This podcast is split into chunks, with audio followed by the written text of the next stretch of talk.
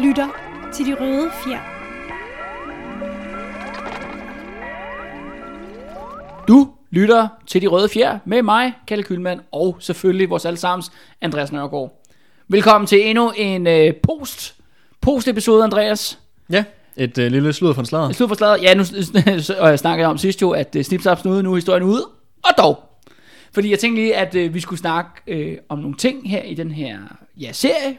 Øh, ligesom runde rivalerne af på en god måde. Altså Mærsk vs. Lausen.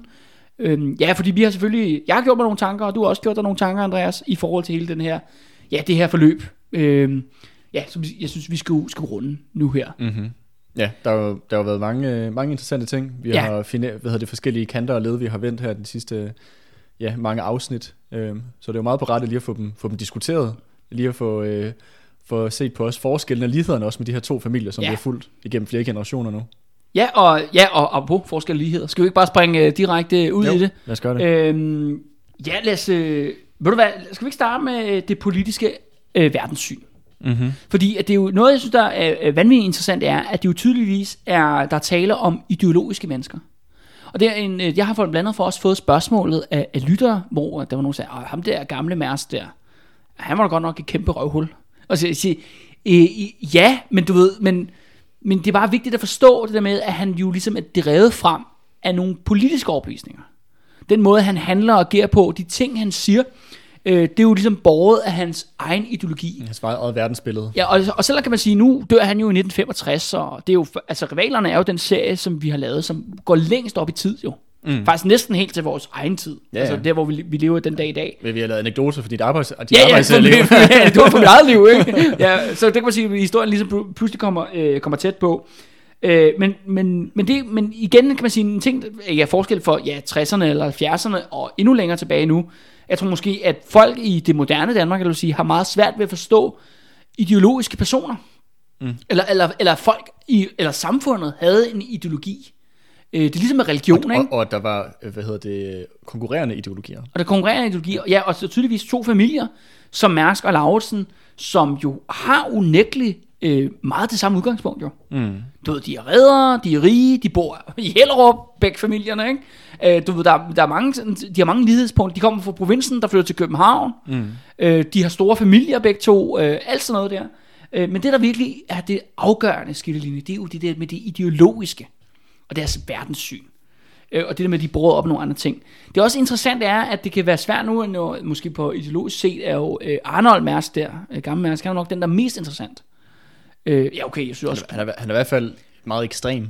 Ja, men også, jamen det vil sige, ja, han, Mærsk er jo mere interessant, fordi Mærsk har den position, de har i dag. Det er det, der også gør den interessant, at ligesom, hvad er deres, hvad er deres tankegods? Ja, ja, hvad er deres rødder, hvad er deres tankegods, hvad er deres legacy? Og det er jo den her, kan man kalde det, øh, stok-konservative øh, verdenssyn, der kommer ud af den der Estrup-periode i slutningen af 1800-tallet. Mm. Og det er også det der med, på sin vis vil jeg sige jo, Det, han er også et produkt af sin tid, og den position har i samfundet, kan Ja. man sige. Ja. Men det, men det bare interessante er, at han ligesom jo faktisk er en måde, lidt en budbringer. for Han er ligesom, han er jo født for sent til ligesom at være med til noget i Estrup-dagen. Ja, ja. Men han er ligesom en, han er, ligesom, han er jo en, en, en figur, øh, Mærsk, og også Bakini Møller, synes jeg jo faktisk også er båret meget på sin vis af den samme gamle, sådan samme ideologiske tænkning. Det, det bliver jo meget kogt ned til sådan en øh, Gud, Kong og Fæderland øh, ting, at ligesom, om det er det øh, Mærsk øh, ligesom, i, du ved, går meget op i som, som virksomhed. Men det er også det der man at at der er jo en, en, en interessant nok, øh, kan man sige, øh, øh, for dem, der er jo en nærmest en dyb, dyb foragt for det borgerlige demokrati.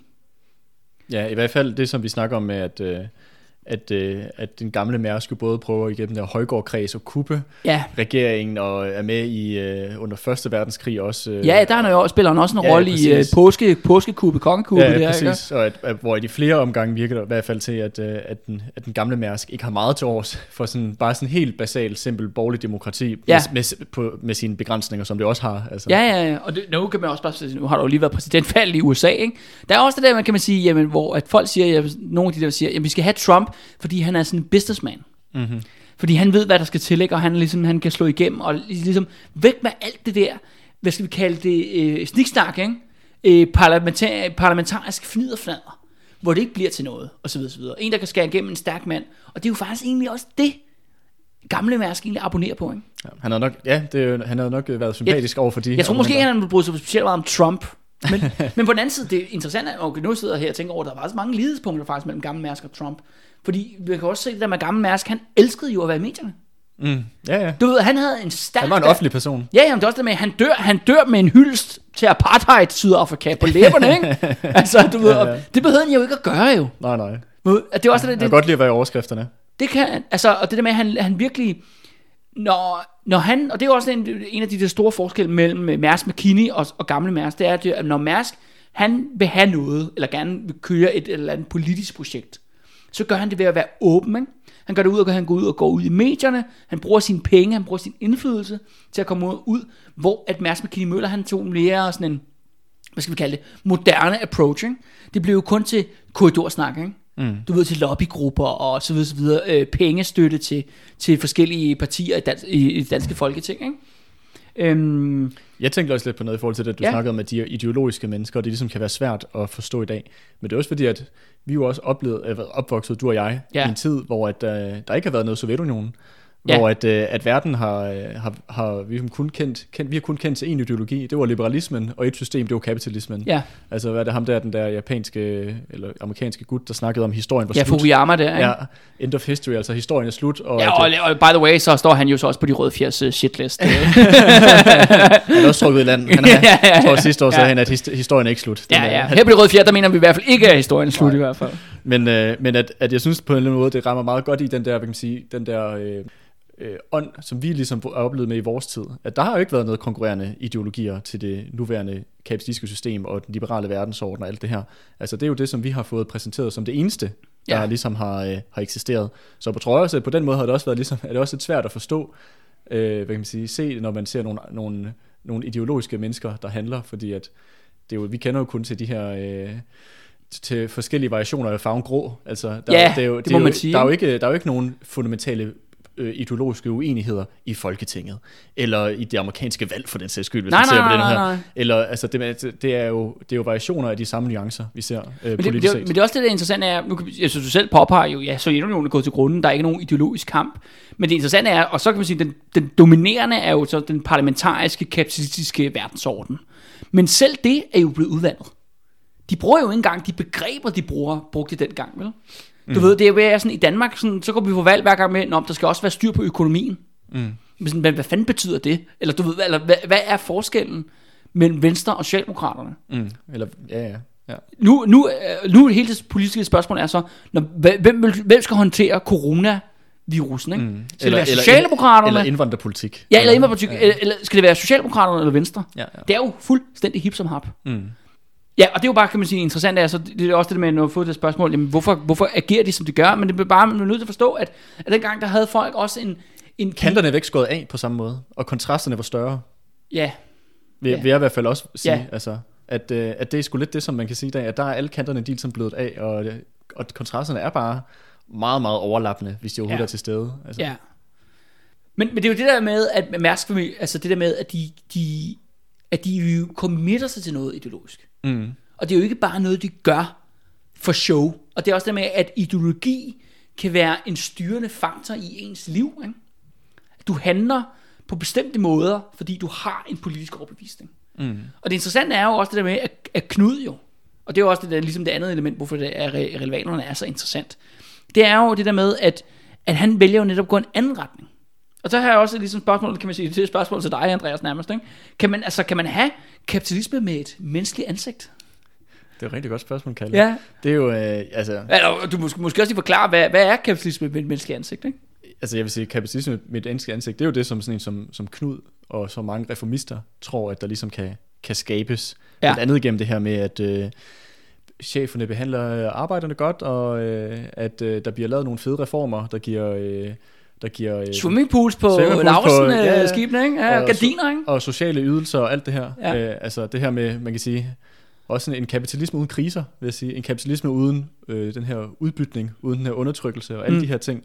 Øh, det er jo egentlig det, som man prøver at ønske sig. Man prøver at ønske sig kapitalisme bare uden de negative ting, ting på en eller anden måde. Ja, Det bringer med sig. Øhm, og jeg vil sige, at altså, nu har vi jo haft... Øh, jeg ved ikke, 100 år med socialdemokratiske regeringer, der har siddet skiftevis, øh, og nogle gange i årtier, altså, og vi har stadig ikke set den her, det her kapitalisme et menneske ansigt blive realiseret. Så jeg vil sige, at historien viser i hvert fald ikke, at det kan lade sig gøre. Men, men det interessante er, at Knud jo, han jo prøver jo.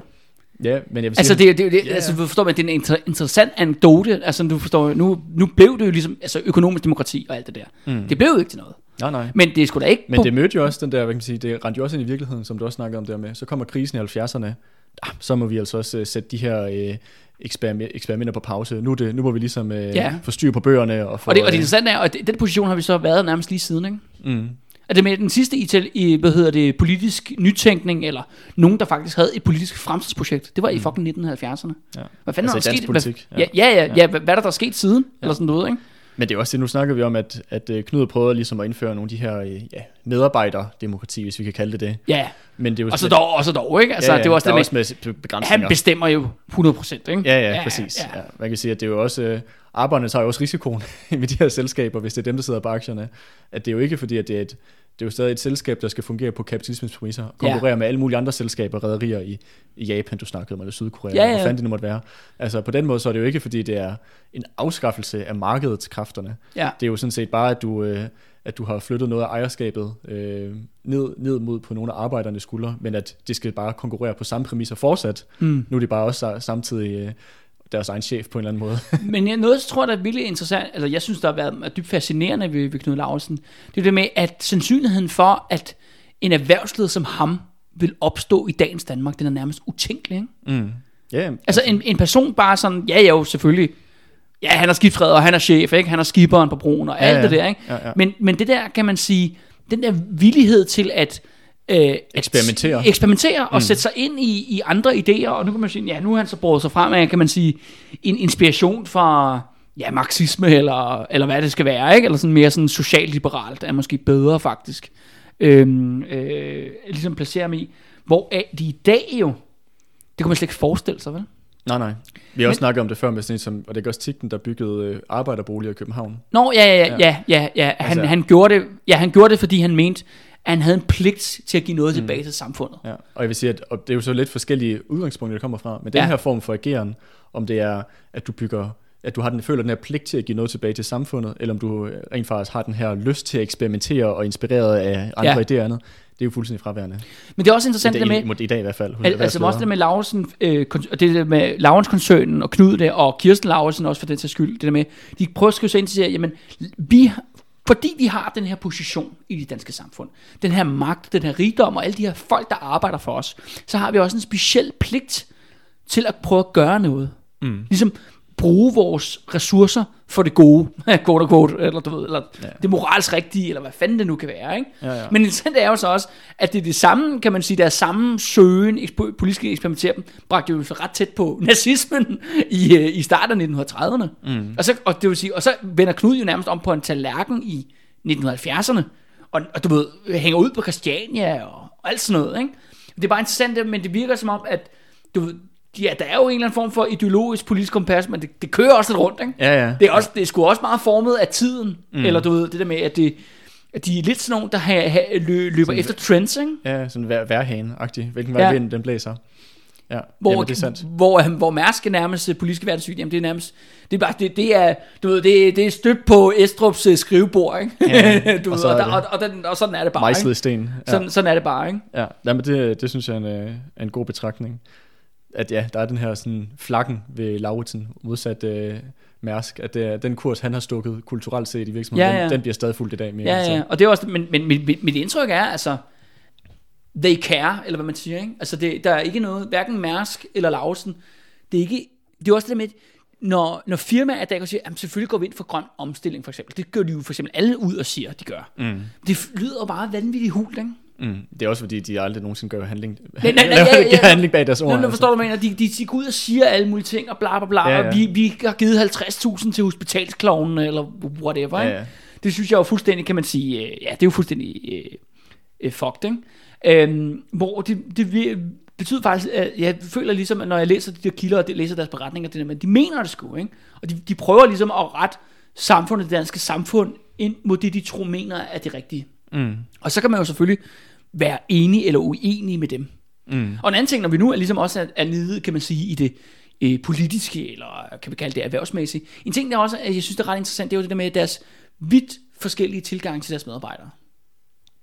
Som vi Ja. har snakket om før. Ja, Øh, hvor at... Øh, ja, med det der- Lauritsen ånden. Ja, ja, Lauritsen, det der med, at man gør sådan, godt for medarbejderne, og man, man giver dem de der benefits, hvor at i Mærsk-koncernen er det stik modsat, ikke? Det der med, nu kommer jeg med den der historie med, det der med, at man skal have slips på, ikke? Ellers, ellers er man nøgen, ikke? Mm-hmm. Og jeg har også læst en anden beskrivelse, der handler om det der med, jamen i Mærsk-koncernen, jamen der er man slæsk opad og øh, hakker nedad.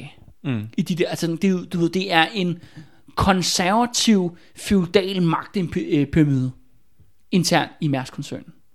Men noget vil dog trods alt give dem begge to firmaerne, at de tydeligvis ikke, hverken, mit indtryk hverken af, af J. Lausen, som det var i fortiden, eller som Mærsk-koncernen fungerer den dag i dag, at de, det der med det der øh, HR-cirkus, det er der ikke rigtig nogen af dem, der har bidt på. Mm. Apropos i forhold til moderne virksomhedsidéer, ikke? Mm. Og der kan jeg bare, ved du hvad, Andreas, vil du høre endnu en, øh, en anekdote for mit, øh, mit kom ar- arbejdsliv? Bare kom, Kom med, med det. det. Ja. Nu kan jeg sagtens sige det, fordi jeg, jeg ikke arbejder for dem mere. Men øh, jeg har arbejdet rigtig meget for øh, DHL, Ja, som er det her øh, tysk-amerikanske transportselskab. Ja. De fragter pakker over. Det er dem med de gule biler, ikke? Ja, ja. Du er jo ligesom med på, hvad det er. ja, ja. Men øh, der har jeg været rigtig meget på hovedkontoret, og der har jeg set øh, HR-afdelingens fuldstændig sindssyge eskapader, hvad de har gang i. Prøver ligesom at motivere medarbejderstaben. Og det skal så ikke siges, det er ikke chaufførerne, det handler om. Det er, vi snakker om callcenteret og administrationen osv. Mm.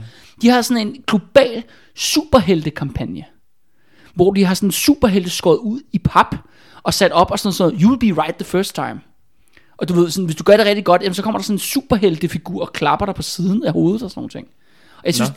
jeg synes det er fuldstændig, øh, hvem der har tænkt det op, det kan jeg simpelthen ikke forstå, at man kan byde voksne mennesker på den måde at give dem børnefigurer Ja. på deres arbejdsplads.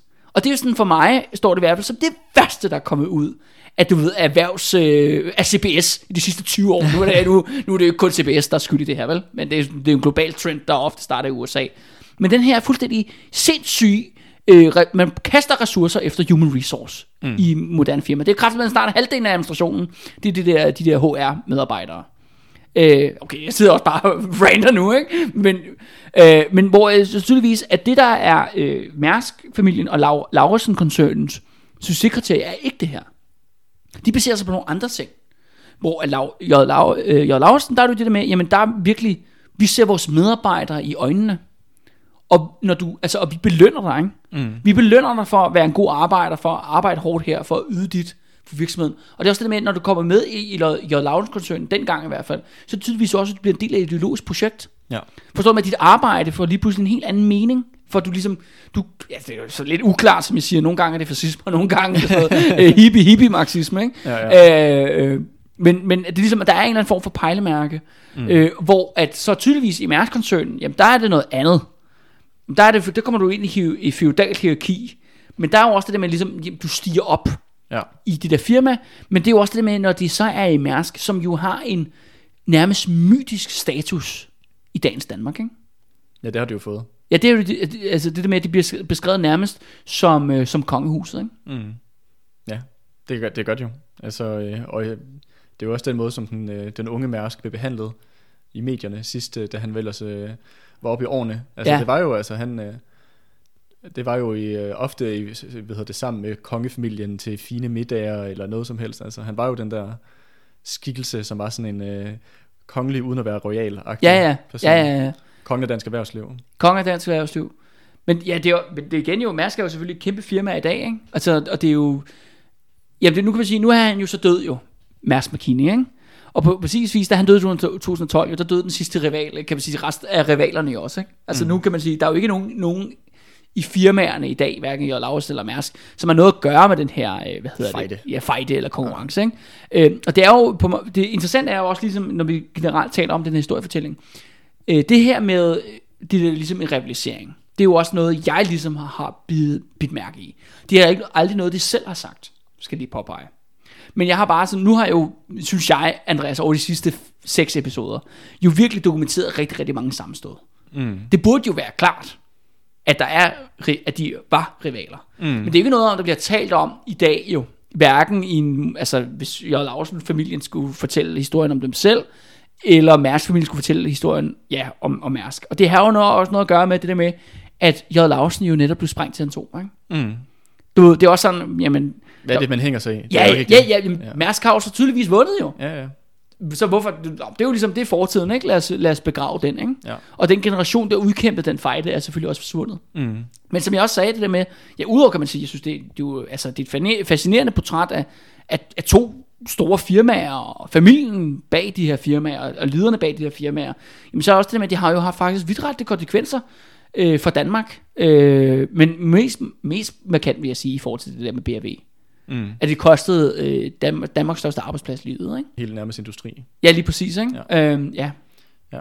Jeg, synes, jeg tænker også noget, som, øh, som der er interessant ved de her to familier, som der på sin vis både er en lighed, men også noget, som der er forskelligt ved dem. Det er, øh, det synes jeg, det er kvindernes rolle i de her familier. Ja. Vi havde i øh, en af de første afsnit til at snakke med hende her, Anna Jeppesen, som jo be- begift med ham her, Peter øh, Mærsk Møller, hvis ikke jeg tager fejl, at det var det, han hed, øh, som jo var, ja, kan man sige, ham, ham og, og Anna, det var dem, der startede hele Mærsk-imperiet, hvor Anna, hun kom jo fra den her tidligere, øh, f- hvad hedder man sige, øh, redderfamilie, Ja. øh, hvis ikke jeg husker galt. Og det var hende, som der ligesom hele tiden passede på, for at at Peter, øh, han ligesom skulle fortsætte der, hvor, at, øh, hvor hun selv kom fra, efter de ligesom blev øh, smidt ud af den, af den familie, hun, øh, og ja, den virksomhed, hun ellers var født i. Øh, og det ligesom, hende var den drivende kraft for, at familien ligesom skulle gen, gen, hvad kan man sige, gen, gentage det tabte på en eller anden måde. Og Ja. hvor det var Peter, der var ham der, der han, var sgu fin, han havde det fint med bare at være skipper på et, Ja, ja, ja. på et skib. Han har sgu ikke så mange magtambitioner. Han vil bare gerne bede lidt til Gud, ikke? Og, Ja, ja, ja. og lade være med at danse, ikke? Lige præcis. ja. Og også hvordan at det var, øh, hvad hedder det, deres, øh, deres søn Arnold Peter, mm. at det øh, Møller, som han hed, at det var, øh, øh, som, der jo, som vi så kendte som, øh, som den gamle Mærsk. Ja. At det var jo også øh, hans mor der, Anna Jeppesen, som der ligesom øh, groomede ham til, at han skulle ligesom genrejse familien med mm. at gå ind i skibsfarten igen og alt det her. Så på den måde synes jeg, at, det er tydeligt, at der ligesom har været den her stærke, stærke kvindelige figur i Mærsk-familien. Og så hvis man ser over på øh, J. Lauritsen, der har vi jo så her haft Kirsten, der også har spillet en prominent rolle på, ja, på sin egen måde og i sin egen tid. Øh, fordi det er jo ikke, det er også to forskellige kontekster, de her to, de udspiller sig i. Men jeg synes bare, det er interessant også, hvordan at du har, øh, hvor i hvert fald, at hvis ikke det havde været for de her personer, så havde det nok også set meget anderledes ud, vil jeg sige, de her, øh, de her historier med de her to, øh, to selskaber. Ja. Men, ja, det, men det er også igen, i dag, altså... Det er jo det der med, på sin vis, kan man sige, i hvert fald for Mærsk det er jo ikke fordi de der kvinder der, der har fulgt så forfærdeligt meget i det historiske skrivningen. Øhm, og det er også det der med, som jeg, øh, som jeg snakker om før, det der med, at Mærsk jo virkelig, Mærsk-koncernen har virkelig gået meget op i deres egen historiefortælling. Mm. Og der er forskellige elementer. For eksempel det der med kvindernes rolle i starten, det er i høj grad noget, der er blevet udladt. Mm. Og en anden ting er så det der med, at man har nedtone, kan man sige, det der Trump-agtige element i Arnold Mærsk, altså gamle Mærsk. Ligesom det der med, at man ligesom udladt, at han var bare en rigtig dygtig forretningsmand, der byggede det her kæmpe imperium, sådan nogle ting. Men ja, du kan jo ikke adskille den Mærsk fra den der offentlige Mærsk. Mm. Du ved, ham der kom ud med alle de der vanvittige, altså hver gang der er et eller andet politisk kampagne, og så handler det om Vestindien, så handler det om forsvaret, ikke? så handler det om kupforsøg og sådan nogle ting, ikke? og han er med i det alt sammen. Ikke? Ja. He, altså han er sgu der, hvor, øh, hvor, det ligesom, hvor det virkelig batter, ikke? Ja, og, det, og, og, og det, som jeg sagt det før, jeg kunne virkelig sådan, det er det der med, at når man meget kan man skulle sige om ham, og selvfølgelig er jeg jo selvfølgelig lodret uenig med, med, hvad han stod for og sådan noget, men, men det mindste var han ærlig. Mm. Og det er også... Og åben, ikke? Ja, ja. Og det kan være et andet element, hvor, kan man sige, hvor han på sin vis minder lidt om Trump, ikke? Du ved, han siger det sgu, ikke? Mm. Han siger, hvad han mener, ikke? Og, Ja. hvad man siger, ikke? Men det er også det, som jeg synes, som den her historie, den ligesom beretter lidt om, at, at der skulle ske et skift i forhold til de her sådan, de, øh, erhvervslivet og den, de offentlige debatter, og det, Ja. at, øh, at der var ligesom en tid, hvor at øh, virksomhederne og lederne i virksomhederne, de ligesom blandede sig i, Ja. i hvad der skete. Altså du siger, at, øh, at Mærsk havde jo sendt et, øh, et brev ud til alle husstande i landet, om at de skulle stemme i den danske Vestindien ting. Altså. Ja, ja, ja. Så, Og han gjorde det igen jo, da det handlede om forsvaret. Ja, ja. Han ville have en fol- folkeafstemning om militæret i 1939, ikke? Præcis, og du har øh, Kirsten Lauritsen, der har det der medlemsblad for, øh, for koncernen. Øh, Ja, ja, som bliver nærmest den, enlige frihedsstemme Ja, i ja. den offentlige debat, ikke? Præcis, så på den måde synes jeg, det er, at, at på den måde er erhvervslivet, det er jo ikke fordi, de er forsvundet. De er bare mere uærlige. For, ja, ja. Fordi De selvfølgelig... gemmer sig, ikke? Ja, ja, de gemmer De sig bag, sig, ikke? de gemmer sig bag da, dansk erhverv og alle mulige, hvad kan man sige, øh, ja, organisationer. Brian og, Mikkelsen. Og, og, poli, ja, og politi, politiske partier. Altså, Ja, ja. At på den måde synes jeg, det er sgu noget, det var det mere befriende, da det var ærligt, at øh, Mærsk gik ud og, øh, og hvad kan man sige, sagde, hvor de stod øh, politisk set. Altså, Mm. mm. jeg ville øh, ønske, at Mærsk kom ud og, og øh, hvad kan man sige, øh, sagde, hvad de, synes, hvad de synes om Brexit, eller, Ja, ja, ja, ja. eller hvad fanden det nu måtte være. Altså, I stedet for, at det skal være, øh, være de her, de her talerør, som snakker udenom, og hvor der er alt det her, øh, Ja, og pakker det ind, ikke? Og, pakker det ind. øh, Ja, altså, sig da, sig da hvad det sig, Bruger deres HR, HR-lingo, ikke? ja. ja, kom, kom der ud, øh, og, øh, og hvad kan man sige, jeg synes på en eller anden måde, der er noget befriende over det her, hvor de deltager, sådan, de siger det, hvad de mener ærligt, ja. øh, uden alle de her talerør, som Ja. ja. pakker det ind i alle mulige øh, øh, fluffy begreber, og hvad fanden ved jeg. Altså, Ja, ja, ja, det er interessant. Jamen, og også det med, med Arnold der. Han er jo ude så ude og støtte udenlandske diktaturer i flere omgange. Ja, Helt ja. åbenlyst, ikke? Ja, ja. Altså, det er virkelig... Øh, han er virkelig, ja, han er, han er virkelig en mand i, i, i, i vælten. Og så er det jo også det der med, ja, apropos øh, gamle mærsker, det der med, at øh, det er jo, hvis man ligesom også skal pege på noget andet, det ligesom er en rød tråd gennem den her historie, det er jo det her, der handler om daddy issues. Mm-hmm. Fordi der er sammen nogle folk, der har nogle komplekser i forhold til deres fædre i den her, den her historie. Ikke? Helt fra tilbage til, øh, øh, jamen konsulen der, øh, er ikke så meget konsulen selv, men i forhold til Knud og Ivars forhold til ham, Ole Lauritsens forhold til Knud Lauritsen, og over på Mærks-siden, jamen, hvor at, øh, hvor at Arnold jo egentlig, det der med, at hans far er jo egentlig lidt svag, ikke? altså Peter Møller Mærsk, ikke? Mm-hmm. Han er jo egentlig svag, og det er egentlig moren, der egentlig har bukserne på. Men det er mærkeligt, så hun er sådan blevet nærmest pakket væk Mm. i den der historie. Ikke? Men hvor det så bliver helt tydeligt med Mærsk McKinney Møller i forhold til gamle Mærsk. Hvor han jo bare sætter sin far op på den der pedestal. Mm. Og gør alt muligt for at redde hans legacy. Ja, ja. Nem, nem, Eller skjule hans, nem, nem, ja, skjule hans legacy, ja. Eller du ved, nej, men det er ikke det, han skal huske. forvrænge det. Ja, forvrænge det. Hvor, hvorfor er... Ja, det der med... Jamen, så det, det siger jo også lidt om det der med tiden, det der med, at at, at øh, jamen Arnold Mærsk var et stærkt ideologisk menneske, der var meget åben om, hvad han mente. Og alle vidste fandme i det her kongerige. Ikke? Du mm. ved, alle var klar over, hvad Arnold Mærskes position var på de vigtigste emner i løbet af tiden. Det skulle han nok sørge for mm. at fortælle dig. Ikke? Du, ved, du, altså, du kunne ikke undgå uh, Arnold, hvis du, selv hvis du kæmpede, kæmpede for at undgå ham, ikke? så vil han altid... Øh, Han vil finde dig. ja, han vil, han vil finde dig, uanset hvor du er henne. Ja. Ikke? Og det, men det interessante er jo også det der med, at han jo netop på den måde blander sig i den offentlige debat, og virkelig prøver at bepræge folk til at mene det samme som ham selv. Men på den anden side er han jo en dyb foragt for sine egne medarbejdere, i mit indtryk jo. Mm. Han mener jo, at folk, der bærer mere i løn, jo, at de er utaknemmelige. Ja.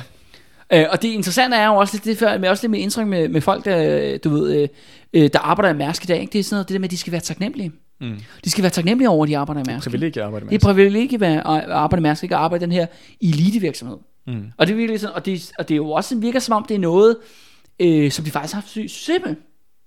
Hvis du, altså, er mit indtryk i hvert fald. Altså, mm. det er jo nu, Altså jeg er jo så, så som jeg nu engang kan være omkring det her, som jeg tydeligvis er indikeret. Men mit indtryk er også bare, at dem, der arbejder i Mærsk Koncern, de er faktisk vanvittigt lojale over for virksomheden. Mm. Og, øhm, og det er jo det andet, kan man sige, det, øh, øh, en, ja, en anden ting, der også er interessant, det er der med, at Mærsk jo faktisk lykkedes med at lave en smooth transition om magten. Og en ting var det var selvfølgelig mellem øh, du ved, gamle Mærsk og unge Mærsk, men faktisk også mellem unge Mærsk og hans datter der, Ursula Mærsk. Ja. Og nu er det jo hendes søn, Hun, men hun, Robert. hun hedder så heller ikke Ursula Mærsk. Nej, det gør hun jo ikke, nej. Mm. Nej. Men hun hedder sgu da Ursula, ikke? Jo, det skal nok passe, men hun hedder, men hun hedder ikke Mærsk. Ja, hun hedder noget svensk, ikke? Noget, øh, og det, det jeg glemt. Det er godt passe. Ja. Anyway. Men det er hendes søn Robert jo, som står til, at det er ham, der bliver den næste nu. Mm. Hvor at det er jo det, der kaster faktisk J. Lauritsen firmaet ud i den her kæmpe krise. Mm. Det er magtskiftet. Ja, uklarhed. Generationsskift. Ja, uklarhed om, hvem er det, der skal bestemme. Mm. Hvor at på sin vis, jamen, ja, det der med alle de der underdirektører, eller de der direk- meddirektører i bestyrelsen i Lauritsen-koncernen, de ligesom kom ind og fik mere magt. Jamen det er jo sådan set egentlig sådan mange firmaer bliver styret den dag i dag på. Mm. Du ved, banker og så videre, så videre. På sin vis en mere moderne øh, firmakonstruktion. Men, men, men de gik jo så helt af helvede til. Mm. Hvor det så tydeligvis er, at Mærsk i bund og grund den dag i dag er et familiefirma. Ja. Men jeg tror, altså, så vidt, så vidt jeg husker nu, det er ikke de mest opdaterede tal, men så vidt jeg husker, så er det sådan noget med 80% af alle virksomheder i Danmark er familievirksomheder. Ja, men, okay. øh, men mange af de største er så til gengæld, hvad hedder det, ejet gennem de her øh, fonde og konstellationer, ligesom Ja. du nævner en banke. Men, de, men langt de største virksomheder, eller langt de, langt de fleste virksomheder, er stadig den her familieejede konstruktion. Men man kan så sige jo, at øh, der er jo ikke nogen af Titkens firma, der, hvor der er nogen, der hedder Titken. Der er noget, Nej, som nej. helst at gøre med det. Nej. Og det, og det er jo så helt det er også konkret. nogle, nogle af de største. Det er det der, og, det, og det er jo så helt konkret, fordi der ikke er nogen Titkenere, der, mm. Fordi han aldrig finder nogen børn, kan man sige. så det er derfor, der ikke er nogen. Ja.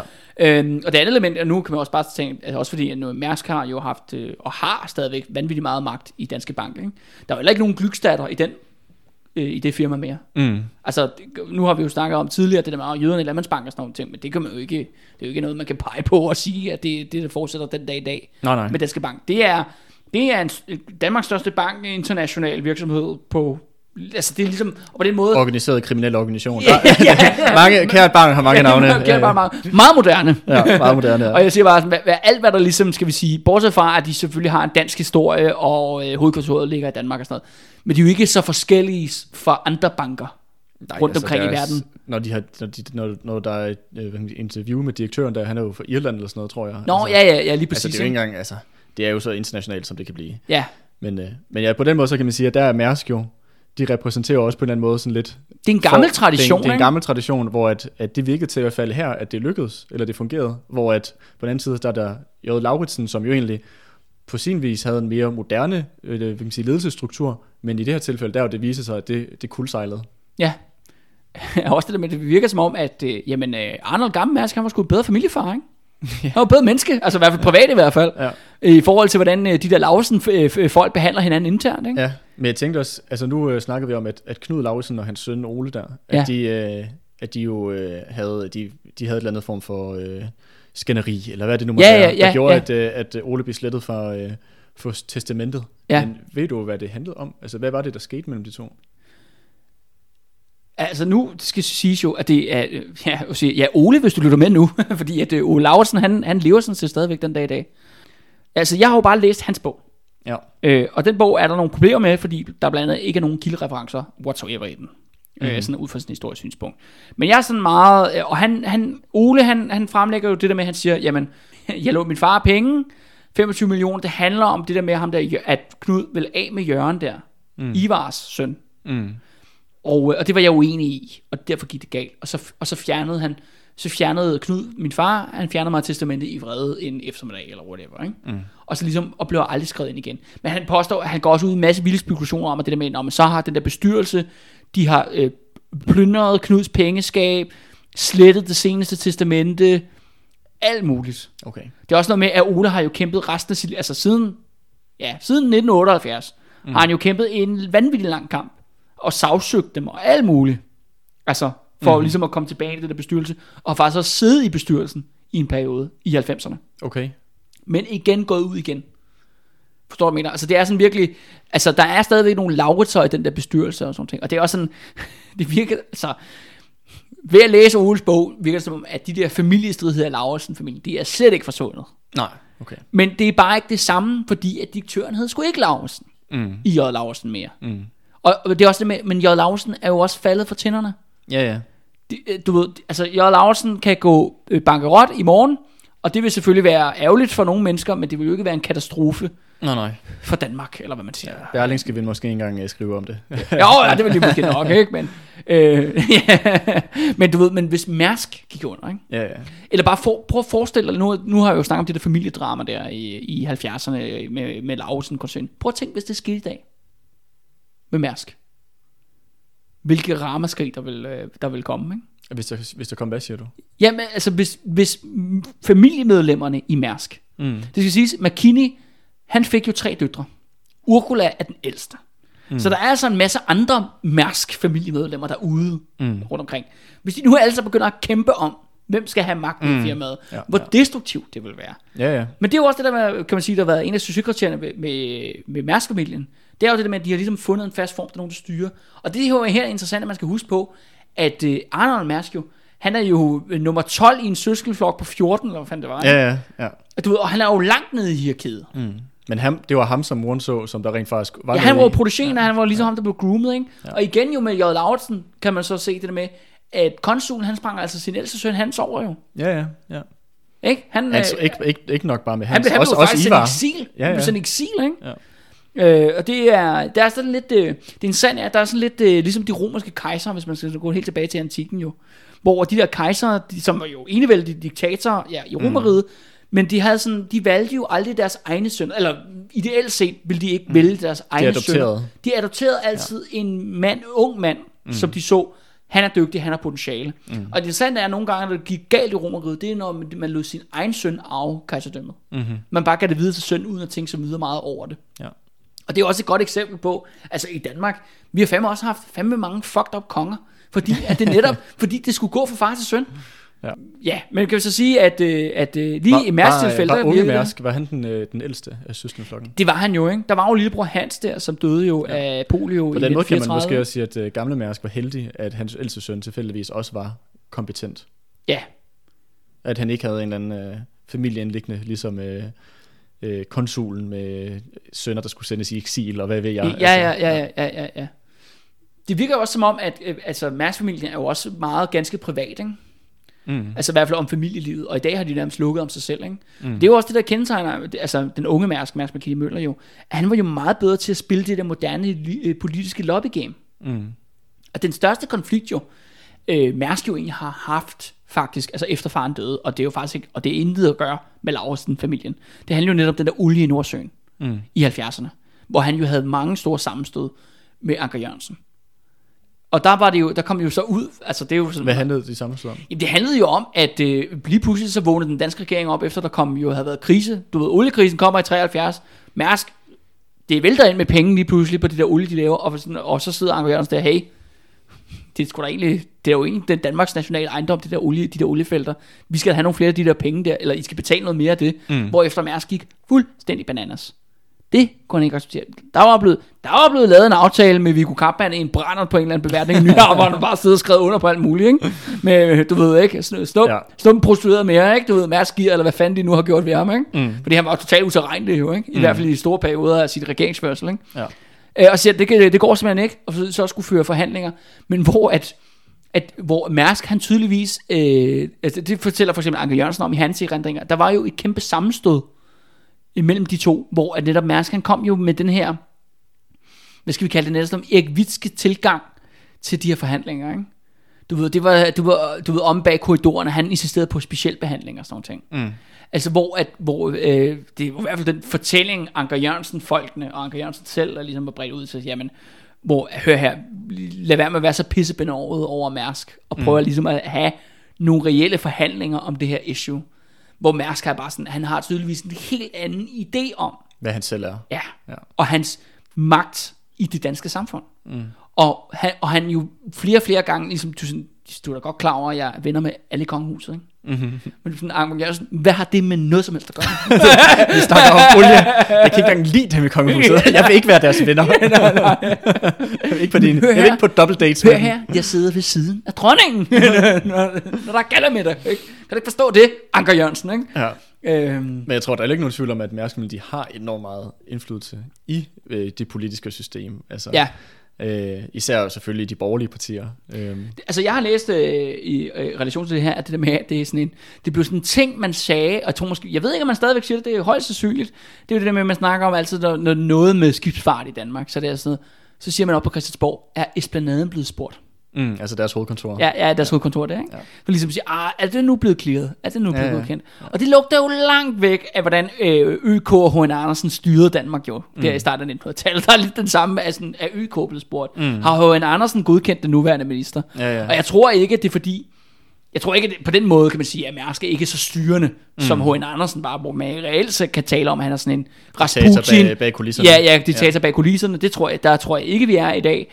Øh, men det er klart nok, at hvis Mærsk sætter foden ned omkring et eller andet, mm. så kan det altså tage kejler, ikke? Mm. Og fordi det er den største virksomhed. Og så tror jeg, jeg ved ikke, det virker også som om, at i den danske presse, ikke, nu tænker jeg meget på børsen, altså nyheder, øh, avisen der, men også de politikerne i hele taget, nu donerer de jo også rundhåndet til alle mulige øh, ja, interesseorganisationer, politiske partier osv., at der eksisterer sådan nærmest sådan en benovelse over Mærsk. Ja, ja. Du man er nærmest beæret, at de, eksisterer- at de findes, ikke? Ja, ja. Ja, og det der med, hele det, der er det der element, ikke? Det der med, ah, Danmark, ikke? Og danskerne, ikke? Vi- skal være taknemmelige, ikke? Mm. Vi skal være taknemmelige for Ja. Mærsk. Jamen, der er, Ej, hvor vi, der er, Hold der er, virkelig, er der vi er sådan en underdanighed. Ja, ej, hvor vi glade. Hvor er vi glade for, for, for jer, ikke? Jeg ved ikke, jeg har, jeg har ikke, fordi jeg har øh, noget mere, jeg har skrevet ned. Øh, ting, som, øh, som jeg lige har øh, på Men hjertet. ved du hvad, det er da helt fint, øh, Andreas. har, har du noget? Nej, ja, Skal men, vi, men, men når du tænker tilbage, Andreas, på alle de der serier, vi har lavet, ikke? ja, skal vi lige riste dem op? Vi har lavet øh, Genforeningen. Ja, Vi har lavet øh, Valdemar ja, Så har vi lavet Oprøret med Augustoprøret. ja, Og nu har vi så lavet Rivalerne. Ja. Det, det er dem, vi har lavet sammen. ja, Ja, så fire, fire styks. ja. Hvad for en vil du synes er din yndlings? Ah, det er fandme et godt spørgsmål. Jeg synes jo, at øh, der var så, jeg, var sådan, jeg kunne godt lide at Valdemar dag, at der var øh, den der Game of Thrones action. Øh, Ja, ja, ja, Det synes ja. jeg var øh, virkelig grineren. Men jeg synes mm. ellers den her med rivalerne, jeg synes, jeg kan godt lide, at den havde også noget øh, nutidsrelevans på en eller anden måde. At det, er Ja. lidt, det er ikke så langt bagud. Øh, altså, det er, Valdemar dag var rigtig underholdende.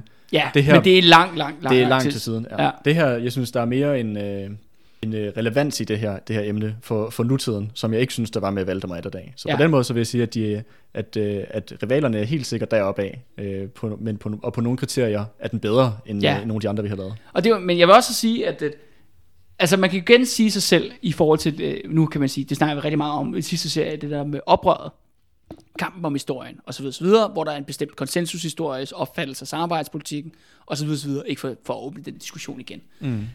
Men det bare interessante er jo, at det er jo faktisk relevant for danskerne at kende til Mærsks historie. Mm. Fordi det er det største firma, og det er det, det største firma i Danmark, og det er det største rederi på verdensplan. Og, et, og et firma, der virkelig har prøvet at influere Danmarks historie også. Ja, ja, virkelig påvirke det. Og i, tilfælde, og i nogle tilfælde også har, har formet den, ligesom vi så med samarbejdsregeringen, med Ja. ja. de upolitiske ministre, der blev sat ind. Øh, Ja, så Mærsk har Ja. jo en, en tydelig Fingeraftryk på- ja, på fingeraftryk på det, historien. på, på, på Danmarks historie på så mange øh, forskellige punkter. Ja. Og igen, det er ikke, altså igen, jeg siger, det, det interessante er ved, øh, hvor vi snakker om noget, jeg er, ui- jeg er uenig i konsensushistoriens fremlæggelse af samarbejdspolitikken. Men det, jeg vil så sige omkring Mærsk, det er, der mangler jo bare historieformidling Mm. om det her emne. Hvor der er mere sådan en, du ved, vi skal være så fandens taknemmelige for Mærsk, men vi kender ikke noget til firmaets historie. Nej, nej. Ja. Og det er jo det, der simpelthen er, ja, det er jo det, der er, kan man sige, er, Hyklerisk. det er hyklerisk, eller, eller paradokset, ikke? Ja. Og det er her, vi, øh, og så sige, ikke? For dig og mig, ikke? Til alle lytterne, ikke?